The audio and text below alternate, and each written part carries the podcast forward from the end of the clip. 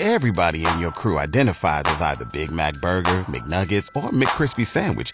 But you're the Filet-O-Fish Sandwich all day. That crispy fish, that savory tartar sauce, that melty cheese, that pillowy bun. Yeah, you get it. Every time. And if you love the Filet-O-Fish, right now you can catch two of the classics you love for just $6. Limited time only. Price and participation may vary. Cannot be combined with any other offer. Single item at regular price. Ba-da-ba-ba-ba. Good morning, Jeff Modes, KFOR Sports. Nebraska quarterback Adrian Martinez getting some early recognition before the start of the football season. On Monday, Martinez was named to the Maxwell Award watch list that goes to college football's Player of the Year.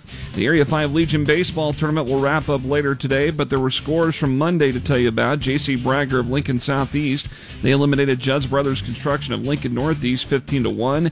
Anderson Ford of Lincoln North Star defeated Carpetland of Lincoln East 6-4.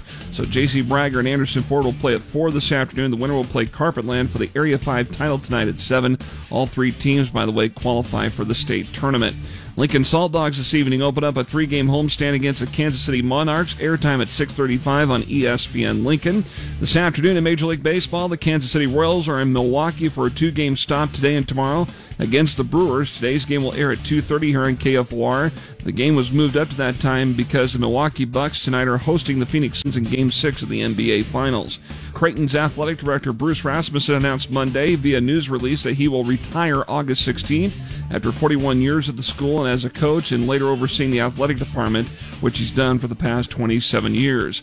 Day one as Nebraska's new athletic director was yesterday for Trev Alberts. He was announced as the Huskers' new AD last week after spending 12 years in the same role at UNO.